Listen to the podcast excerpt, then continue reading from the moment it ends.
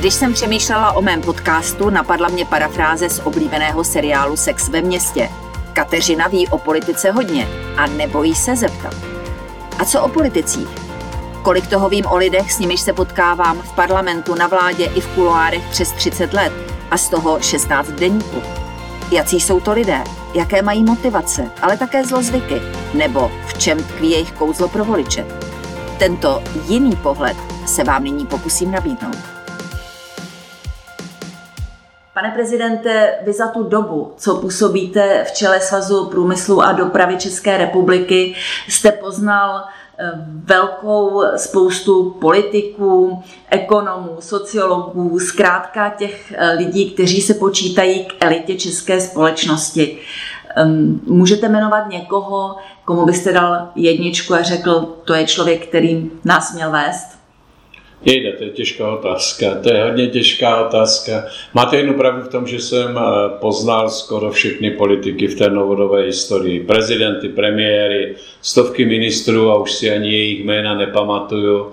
Na druhé straně obrovské množství kolegů podnikatelů, kteří patřili do evropské světové špičky ale já jsem někdy sami jedničky neměl, já jsem měl občas dvojku, to musím přiznat, takže nejsem, tím pádem nejsem dokonalý.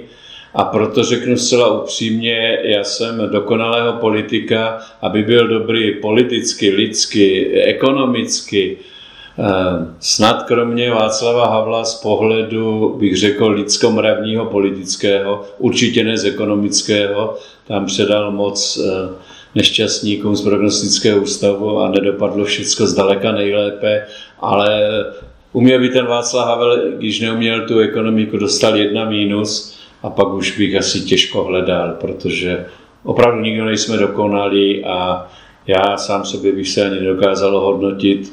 Musíte vycházet z toho, že všechno je 50 na 50, 50% lidí vás má rádo, 50% lidí vás nenávidí a ještě k tomu jste-li podnikatel úspěšný a jste-li známý, tak musíte počítat ze závistí a nenávistí.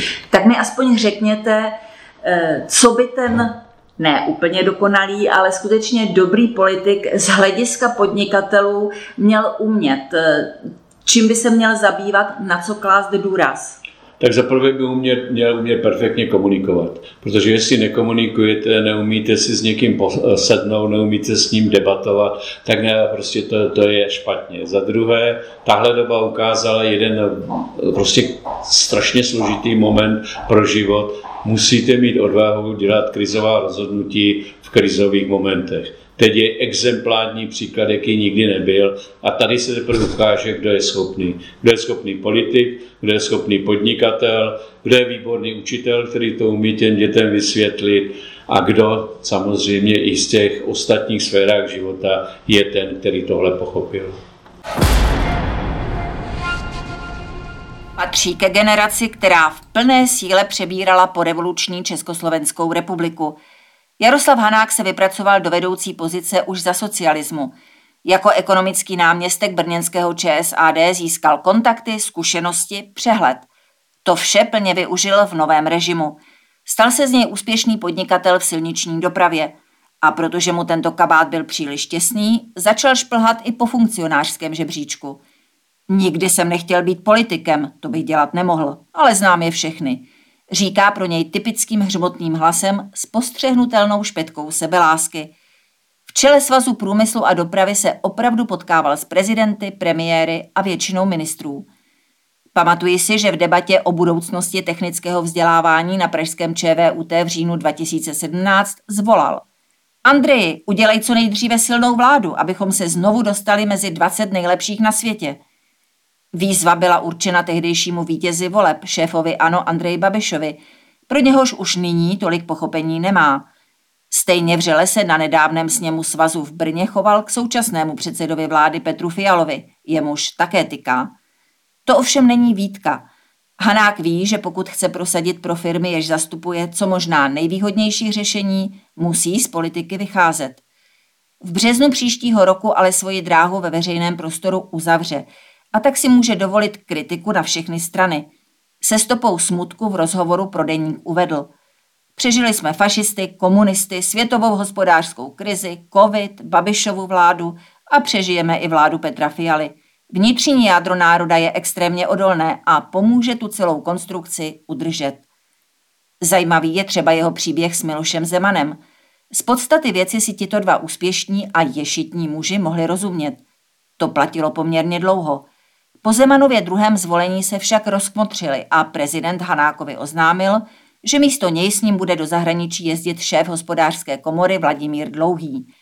V srpnu roku 2019 mi na dotaz, zda je to pravda, Hanák odpověděl. Ano, tak to je a bude ve druhém volebním období pana prezidenta. Jen si dovolím doplnit základní strategické stanovisko Svazu průmyslu a mé osobní. Pro nás je jakákoliv závislost na politicích nepřijatelná. Tato věc mu evidentně leží na srdci, neboť i teď se podivoval nad tím, jak může být viceprezidentem hospodářské komory Zdeněk Zajíček, významný člen ODS. Mimochodem, Vladimíru dlouhému cestování se Zemanem nepomohlo. Guvernérem České národní banky se stal Aleš Michl a podle dobře informovaného zdroje si ještě od Zemana musel vyslechnout bolavou větu. Vladimíre, nebuď smutný, vždyť si skončil druhý. Jaroslav Hanák se loučí čerstvě vydanou knihou s názvem Žil jsem ve šťastné zemi, kde pravda nevždy vítězila. Až by mu skoro jedna záviděla, protože o současné době tvrdí, že je nejhorším obdobím v novodobé historii. Přesto věří, že český národ to zvládne a naše děti a vnuci se budou mít lépe než my. U Hanáků to tak klidně může dopadnout, neboť nejmladší syn Pavel bude pokračovat v biznesu, který rozjel otec. A co si Jaroslav Hanák myslí o vládní politice směrem k velkým firmám? Proč Česká republika pořád není mezi dvacítkou nejúspěšnějších zemí? Chybějí nám elity s odvahou? Detaily se dozvíte v rozhovoru na deník CZ.